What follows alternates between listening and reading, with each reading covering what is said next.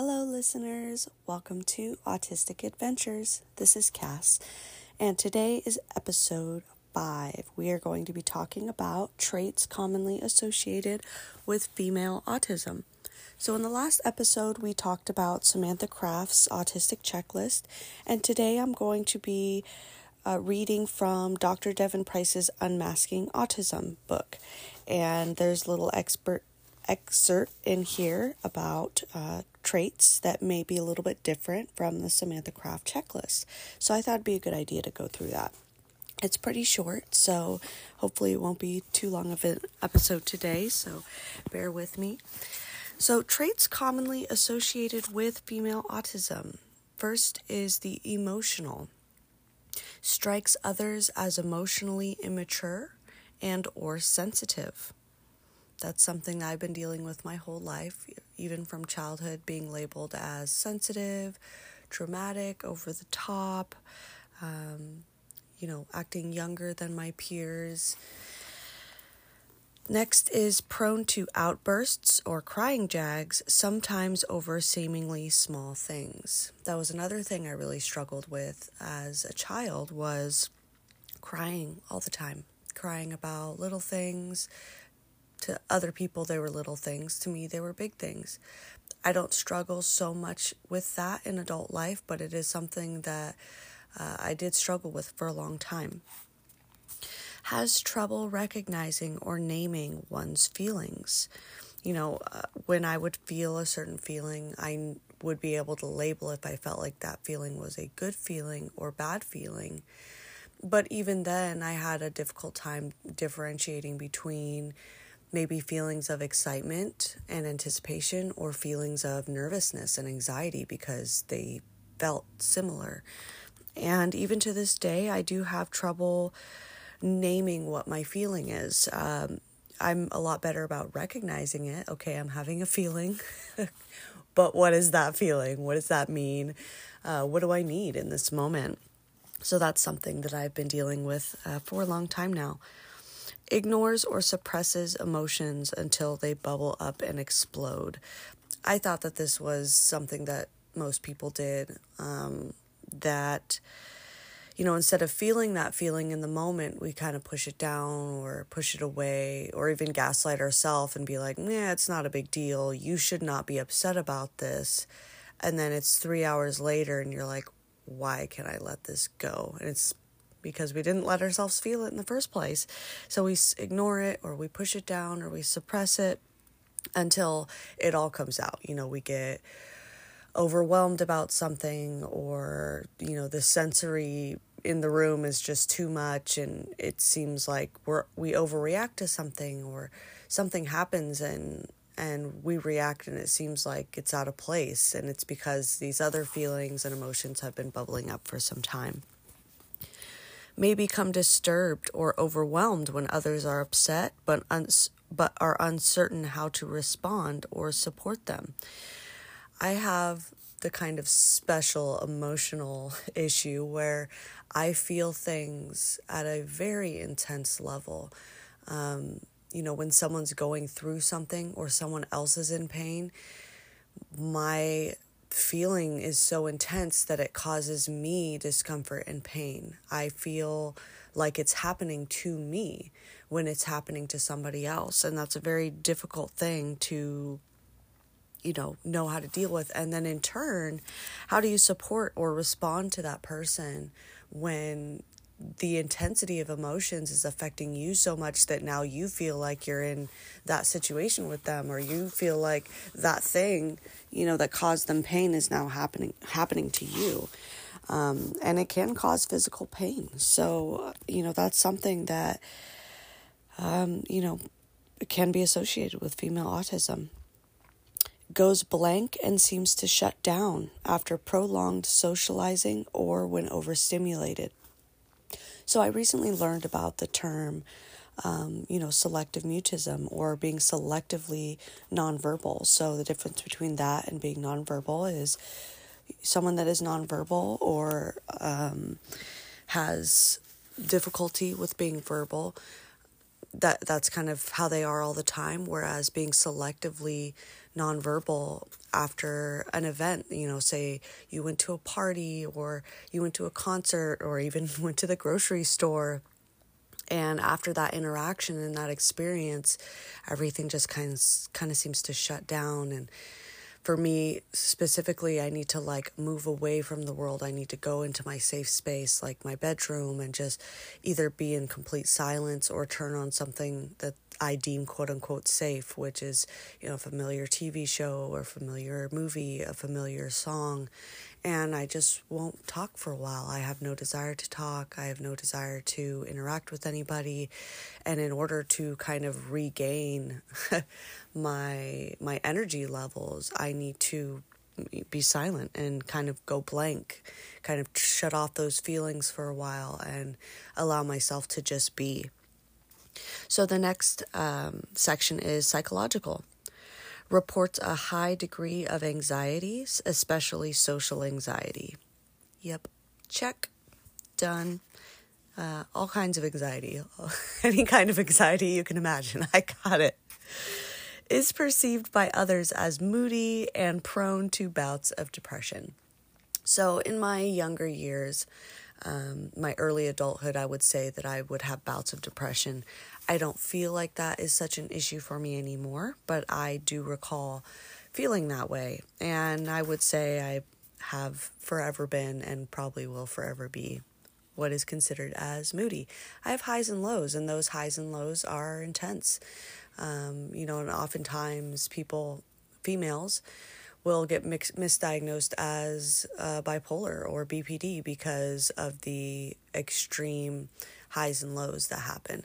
I'm not either depressed in a deep dark hole or elated and on top of the world, but I would say that my emotions can be perceived by others as moody, you know, kind of having ups and downs and something, you know, where may not affect other people. Like if I'm wearing the wrong clothes and the environment's too loud and there's two people talking at once, I'm going to be in a bad mood. And it's like, well, why is that an issue?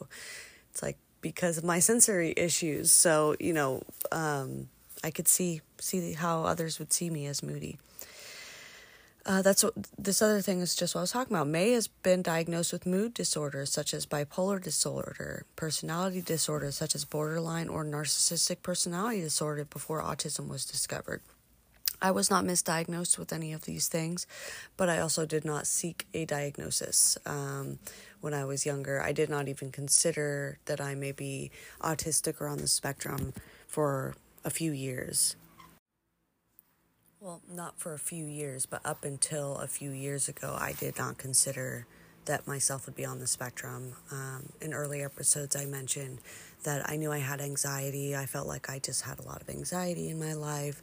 I did figure that because I knew I had PTSD, that that affected a lot of why I was anxious or why I was emotional, which can come into play um, but did not fully understand how a female could present with auti- you know being autistic. So fears rejection intensely and tries to manage how other people feel to avoid it you know oftentimes females have an expectation even neurotypicals to mask in some way shape or form we're expected to perform a certain way out in the world we're supposed to perform a certain way as women, as, you know, girlfriends, as wives, as mothers.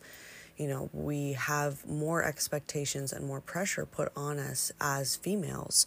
So, you know, we already have this thing that society tells us this is what you should be. And so when we're not, or we feel like we don't quite fit the mold or can't fit the mold, you know, we already have this problem of, you know, rejection and feeling and fearing rejection intensely.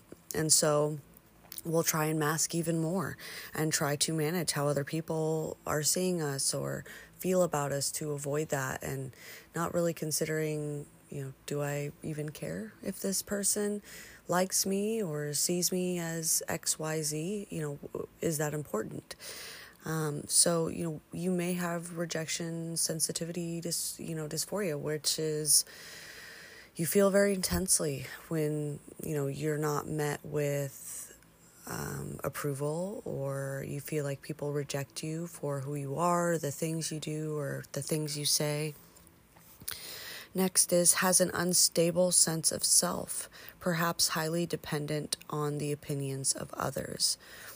I would say that i had this much more in my earlier life definitely as a child also as a young adult, but as I'm, you know, getting older, uh, it's been easier for me to kind of pull away from that dependence and really just focusing on what are my wants, what are my needs, what's going to give me peace in my life for who I am, not, um, you know, looking to other people or other relationships to kind of get that sense of self or get that approval. And, um, yeah, that can be a difficulty for, for people. Next section is behavioral. Uses control to manage stress. Follows intense self imposed rules despite having an otherwise unconventional personality. So, one of my self imposed rules that I've had um, that I know other people have, but it doesn't seem to be very common, is time. I am very, very strict about time management. I am early everywhere I go. I am never, ever, ever late. It gives me extreme anxiety to consider even the possibility of not being there on time. I will go everywhere 30 minutes to 45 minutes early to like even if there was a car accident, even if something had happened that was going to delay me getting to my destination I would still have more than enough time. Um, so that's just one of the things that I, you know, use control to manage my stress, you know. But then if I am not able to follow through on that in that self imposed rule, it causes way more stress. So I can't say that that's a good or a bad thing, but um, you know, there I'm sure there's lots more examples of just self imposed rules that no one told you how you have to do this, but according to you, will have to do it. I need to do it this way. You need to do it at this time. You need to do it in this season. Um, so, you know, that's something that can be common. Is usually happiest at home or in a familiar, predictable environment. I am a Cancer. Uh, in astrology, I love my home. My home is my safe space. I was just uh, telling my husband the other day if I could just stay at home and project a hologram of myself to be able to go out in the world and have the experiences, have the memories, do all the things that I want to do, you know, make the appointments that I need to make. But stay at home, that would be like bliss for me. Just not interacting with the world, you know, as myself. Just being able to be in my safe place, surrounded by my things. All the noises are familiar um, you know, I know what to expect for the most part. Everything that I want or need is here around me. All my little collections of things that give me joy is satisfying. And when I go out in the world, I never know what's going to happen. I never know what noise is going to happen. I never know the people that I'm going to interact with. I never know how things are going to change because for me, routine is very important. And as we know, oftentimes in the world, things tend to change without notice, and we have to quickly adapt to that change. And that is really difficult for me, adapting to unplanned change. Even if I plan that there's going to be unplanned change, I still really struggle with it. So I would say I absolutely am happiest at home. Um, I love being with my family. My family brings me so much joy, but um, you know, being in my home is something that is incomparable to being anywhere else. Next, seems youthful for their age in looks, dress, behavior, or interests. Um, you know, for me, uh, my opinion of myself is so subjective, so I have a hard time seeing myself in an objective way or seeing myself from a different perspective if I see like recordings, video recordings of myself, or, um, you know, look back on certain things or people tell me certain things, I'm like, that's not the way I experienced it. So you know, uh, it's it's a possibility that I seem youthful for my age and looks, dress, behavior, or interests. But to me, I'm like, I'm just me. I don't know if that's youthful or not. I'm just me. Prone to excessive exercise, calorie restriction, or other eating disordered behaviors. I've had to learn this many times through self injury. Um, one of my hyperfixations is yoga. I love, love yoga. It took me many, many years to get to a place where I enjoyed exercise. I was not a fan at all of exercise. Um, I just realized that it, I wasn't doing the right types of exercise. Like my my dad would always like to go walking and I'm like this is so boring. I'm not getting any enjoyment out of this not my thing. But when I discovered yoga, I liked it so much. And if you know anything about hyperfixations, which I'm planning to do an episode of at another time, I'll get hooked onto something and then I want to do it more and do it more and then do it all the time. And it's in my waking life and I'm thinking and dreaming about it and everything, it correlates to that thing. So when I got into yoga, I actually injured myself more than once and had to have like I had a torn rib and had to have like two years of recovery because one, I was hyperfixated on it. Two, it's hard for me to know what my body's doing when it's doing it. I'll feel fine the whole time. I don't feel like I'm pushing myself in excess. And then the next day, I'm like, oh no, I did too much. Um, or, you know, just having that, you know, prone to, and then hypermobility is also co- comorbid with autism where we're hypermobile we don't necessarily realize we're hypermobile but we're we're doing that stretch too much or doing doing it for too long and that can cause injury so i've had to learn many times over the years of even though it doesn't feel like too much i need to pull myself back i need to restrict um, the intensity at which i'm doing my yoga and so, you know, prone to excessive exercise, I would say that's definitely a thing. Uh, calorie restriction or other eating disorder behaviors. I did struggle with um, anorexia for a time. Uh, when I was in my mid 20s, I had gotten down to 100 pounds, and it's unfortunate because I really enjoyed the illusion of control of I'm not going to eat because I don't want to eat. And I felt very in control of that choice. I felt out of control in other areas. So when I was able to restrict my eating, I felt um, satisfied about that. And because I have body dysmorphia as well, I thought, and unfortunately still think, that I looked my best at 100 pounds. And it's so sad because now, being at 135 at a normal uh, weight, uh, a healthy weight for myself, still looking back and being like, man, I wish I looked like that. But when I was 100 pounds, I could barely stand up without being dizzy. I couldn't do anything. I had no strength, which I'm already, I already have a low muscle tone. So, like being at 100 pounds and also having low muscle tone, I was like a frail baby walking around. And I couldn't do anything or enjoy the things that uh, I wanted to do because I was so small and so weak. So, you know, that's something where, you know, other eater, eating disordered behaviors can occur too. Not that I had, but other people, you know, may have issues with, um, you know, bulimia or other calorie restriction, you know, binge eating, um, just uh, anything that would be considered disordered as far as eating habits or behaviors. Next is neglects physical health until it becomes impossible to ignore. Now, this one I do not resonate with because I have OCD, and specifically, one of my issues that I have, one of my subtypes of OCD, is known as health OCD.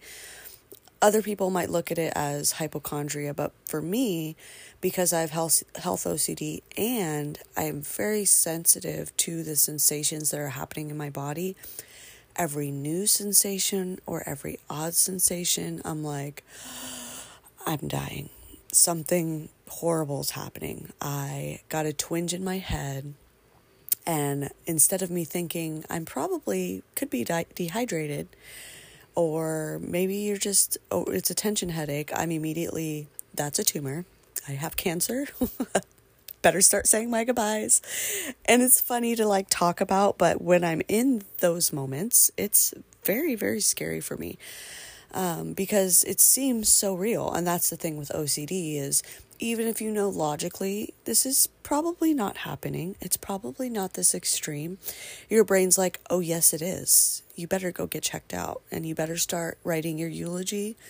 You better start like doing those things to say goodbye. And so for me, I do not neglect my physical health. If anything, I am hyper extreme about um, you know if something's going on in my body that seems different i immediately make a doctor's appointment make a dentist appointment whatever the case may be get it checked out as soon as possible because otherwise my mind will be spinning and reeling with the possibilities. I am currently i know i've mentioned this before i'm currently in therapy for my ocd it's called erp exposure response therapy which basically exposes you to the fears that you have or the difficulties you have. It starts at a low level. So, just as with a child, teaching them to ride a bike, you start with the training wheels, you start with a tricycle, and you work your way up. You don't just throw a child on a adult bike and say bye see ya because you would fail and you would give up um, so much like that with erp we start at the low level things the things that bother you but aren't so like out of control that as soon as you think about it um, you know, it's way too intense and you'll give up because it's too difficult. So, just as an example, one of the things I'm currently dealing with is I've been having sensations in my mouth and my teeth. And my OCD says my teeth are loose or my teeth are cracked and they're going to fall out. I had made a dentist appointment. I had them x ray my teeth. There is no such thing happening. Does not change the sensations in my mouth that are happening. So, you know, although I may know this is not happening, it still feels as though it's happening. So, all that to say, what I'm working on in my OCD therapy right now is, you know, knowing that I do not have loose or cracked teeth, even though that's what my brain is telling me. I had had to record my voice and practice listening to me say, First, it was uh, my teeth are not perfect and never will be perfect. And I had to work on that for a while until, you know, my anxiety got to a point where I was ready to level up essentially. Uh, the next one that I had worked on was I worry that my teeth are loose or are cracked and going to fall out, and had to kind of listen to that. And the whole point is you're exposing yourself to the fear and you're sitting with the feeling of what that fear brings up because as it was explained to me is my OCD is kind of like an overactive car alarm. So, you know, when a car alarm goes off, you're like, especially when they first came out, people are like, oh my gosh, someone's breaking into the car. Like it was always an emergency. But now when you hear a car alarm, it's actually like kind of annoying because usually it's an accident. You know, it's someone hit the wrong button on their key fob or a cat walked by too close or someone bumped into it. So I have an overactive car alarm and it's telling me that there's always there's a robber. There's something terrifying is happening. There is an alarm going off and that alarm is real. That alarm is happening. But how I react to that alarm and how seriously I take that alarm is where the work comes into play. So, knowing that I have an overactive car alarm in my head that wants to essentially panic at the smallest, you know, incidents of whatever, um, has helped me realize that, you know, just because my brain tells me to panic and the panic button has been hit doesn't mean I need to follow it and like go down that rabbit hole of this is the most serious thing that ever happened. So, you know, after those voice recordings, now I'm at the level where I'm looking at pictures of people with cracked teeth. So, if I were to have just started, you know, initially when I started this journey, and I have several other things I'm working on too with my OCD therapist, this is just one example of something, you know, but um if I would have just started with the pictures of the cracked teeth, I probably would have given up and been like, this is way too hard, man. Like, I can't, I can't handle that. Like I don't I don't want to handle that. It's too scary. Like this is my fear happening right in front of me. I have to look at what I'm fearful of. So, um, you know, and the other side of OCD is when you have those thoughts, you the C in OCD is a compulsion. So my compulsion was constantly checking my teeth. I'm going in the mirror, I'm looking at my teeth, I'm seeing if there's any new cracks or deviations or anything happening. And then I noticed I was starting to floss and brush more. And through my own research, because I am obsessed with research about anything, learning that actually brushing and flossing more than twice a day can actually be harmful to your enamel. So, forcing myself that even though my brain's like, you need to brush and floss more and just do it more and one more time, one more time, one more time, then you'll know it's clean. That actually reinforces that OCD behavior. So, the O is the obsession or the thought, the C is the compulsion or the behavior. And once you do that compulsion, you get to a point where you have this temporary relief and you're like, oh, I brushed my teeth again, I feel better. Or I checked my teeth and my teeth are okay, so I'm better. But then the obsession starts over. That thought, thought starts over again. So it's this vicious cycle that it just constantly reinforces itself. So it's okay to have that thought. It's okay to have that obsession. But when you bring in that compulsion or that behavior, you're reinforcing that loop. So, what OCD therapy helps me with is stopping that loop, letting it stay at the thought process, at the thought level, and sitting with that without doing the compulsion. So now I'm able to look at pictures of cracked teeth. And while it's uncomfortable, and while I have to sit with those feelings of, oh, this doesn't feel great, I don't like looking at this, it's bearable, it's manageable. And then in turn, having those thoughts pop up well, what if this happens to you, you know, etc., etc. I don't want to go too far into it because that wasn't really where I was going to go with this, but my ADHD wanted to go down this rabbit hole, so here we are. So, um, all that being said, that, um, yeah, the physical health thing, I cannot ignore sensations in my body. I have to get it checked out.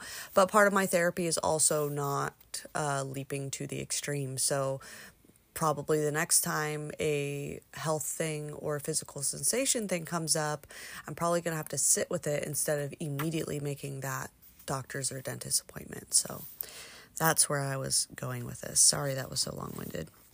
Okay, we're still on the behavioral.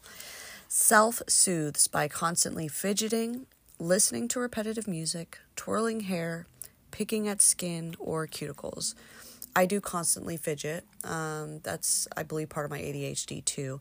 But it's funny because uh, autistics often take things very literally.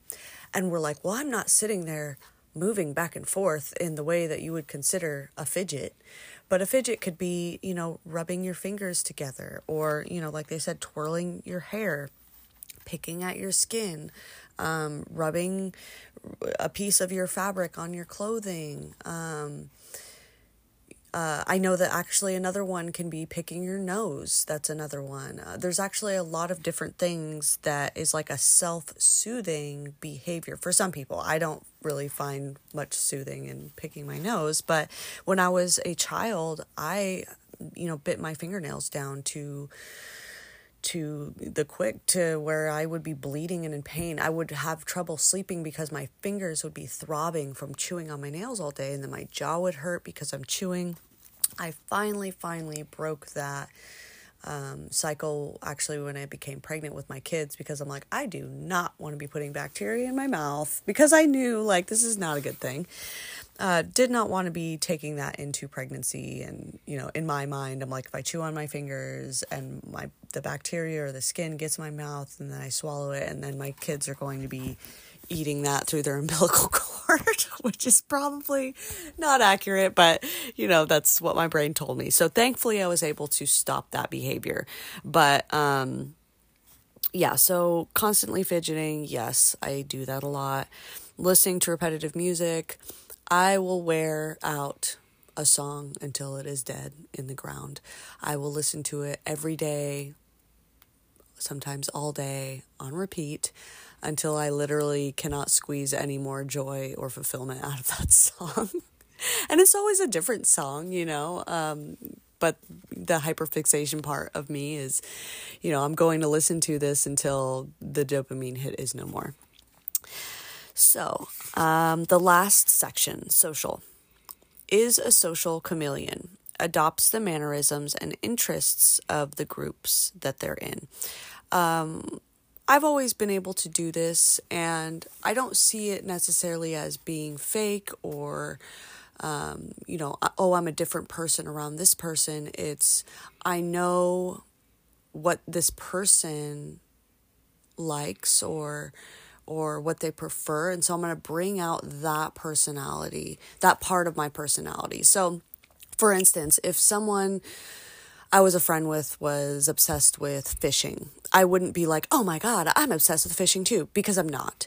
But I would find another commonality commonality that we would have and kind of focus on that. Like focus on something that I know that they're a fan of that I am also a fan of. So I wouldn't change my personality, but I would kind of put certain uh, characteristics or behaviors to the forefront to kind of make it funner for them and um, you know have their interests and their mannerisms kind of in the forefront may be highly self educated but will have struggled with social aspects of college or their career that is me. So I went to college uh, when I was 17 uh, and just had turned 18.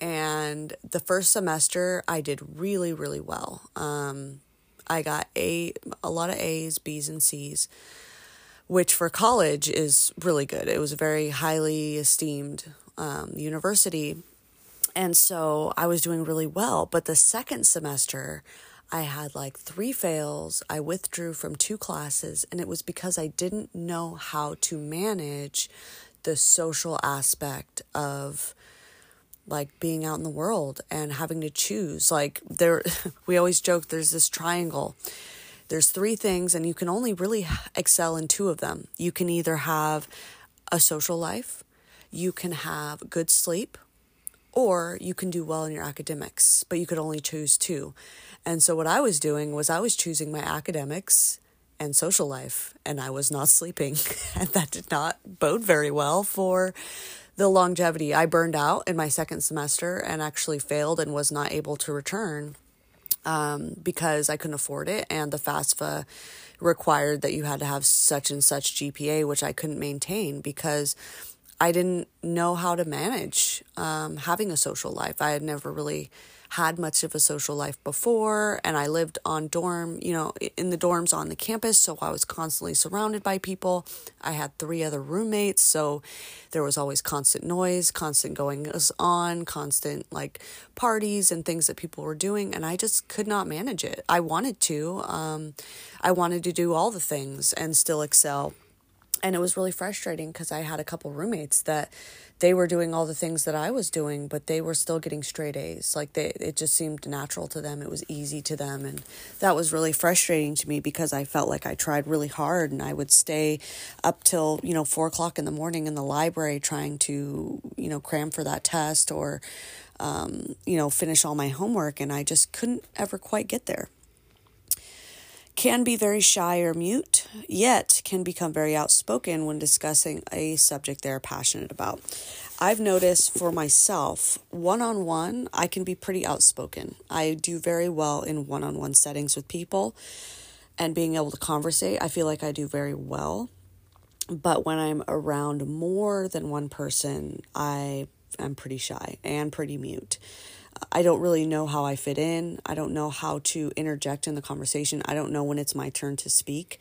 And so usually I will just, um, you know, withdraw and just listen. I'll just observe. If someone asks me a question directly, of course, I will um, interact, but um, I do tend to be very shy or mute in group type settings. But if someone's like, hey, can you tell me little bit about astrology or a little bit about crystals, which are like two of the, you know, my hyperfixations, I'd be like, oh, and then you wouldn't be able to shut me up for two hours. And people would be like, I am so sorry that I asked that question. Uh, struggles to know when to speak when in large groups or at parties, just what I was saying. Uh, yeah, I've always struggled with that. I either would overtalk and make people uncomfortable, and I'd be like, oh my God, I'm so awkward. Or I would say nothing, and I'd be like, oh my God, I'm so boring. And I never knew how to like vacillate between the two or find a happy medium. Does not initiate conversations, but can appear outgoing and comfortable when approached. So, yeah, that's me. Um, I going and initiating conversation with someone in a group setting, even if it was someone one on one, sounds like absolute torture to me. But if someone were to come up to me, I'd be like, "Hey, how you doing? What's new?" You know, and I I'm very engaging in conversation when I'm talking with somebody. But initiating that conversation, no, that's not happening. Can socialize, but primarily in shallow, superficial ways that may seem like a performance, struggles to form deeper friendships. I feel like I'm the kind of person that I don't want to socialize in shallow or superficial ways. I hate small talk. It's so boring to me. I want to meet someone and be like, what is your deepest, darkest fear? What is your trauma? like, what are you struggling with in your life right now that you haven't told anybody about? Like, those are the things that are interesting to me, and other people are like, yikes. So, I do struggle to form deeper friendships. I also I'm not going to say get obsessive, but when I meet someone that I think has the pen- potentiality to be a friend, I'm kind of like overboard. Like I go from we just met to oh my god, I think we're going to be best friends, which for other people I've recently found out is extremely off-putting. And I was like, well, I just see the potential. Like it's exciting to me. Like I get invested and excited about things and apparently that's weird. So that I would say deeper friendships I maybe have two. Um, maybe. And that's from my perspective, so maybe that's not even accurate. Has trouble disappointing or disagreeing with someone during a real time conversation. This is something I struggle with too. Um, while I may disagree with someone, and if someone says something like right out, like, ableist or racist or you know something that's just completely inappropriate i will call them out. But when it comes to you know certain opinions or um, you know certain aspects of the conversation i would probably just listen to what they say. And then later on several hours later i'd be like oh i should have said this or i could have said that or i could have expressed my opinion that was different than theirs. And that's okay. That's actually like a normal thing to have differing opinions. But in order to do that in a real time conversation is very difficult. It takes me a long time to process what people have said to me before I understand. Uh, like I've had people in friendships or relationships where they would say something to me. It would take me hours to process and then realize like they were being an asshole to me or they were saying something that was dismissive to me or making fun of me. And I didn't realize it till hours later. And then I'm like, Ugh. So now I have to choose between ignoring it or I have to bring it up and then think that I'm strange for like bringing it up after this time when the time's already passed, like the appropriateness of discussing that thing.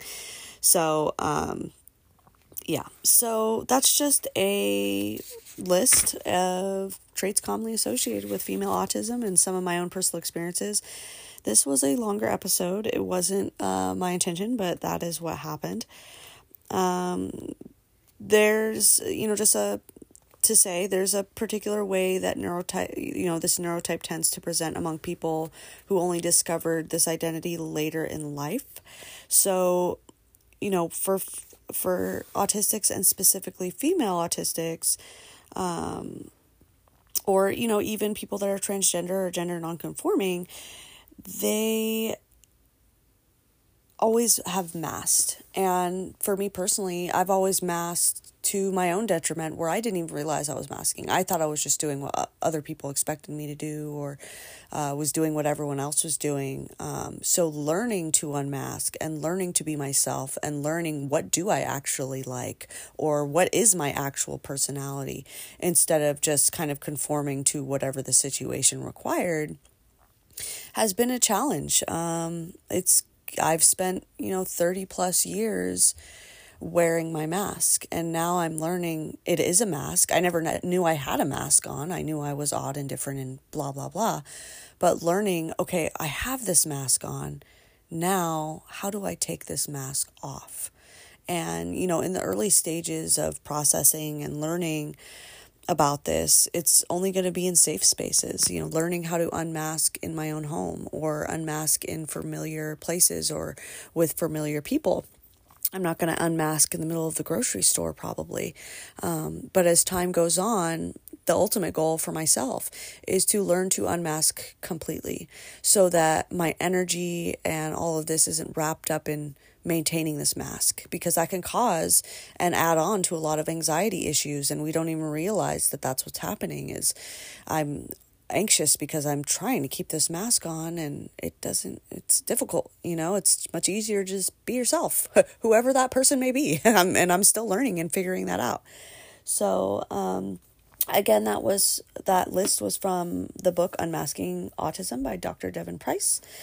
Great book. I would fully recommend it if you have not read it again i apologize for the long episode but i hope that this was informational and that you learned a little bit more about me. And thank you again for my listeners. I appreciate everyone that's been listening and tuning in and i'll see you next episode. Have a great one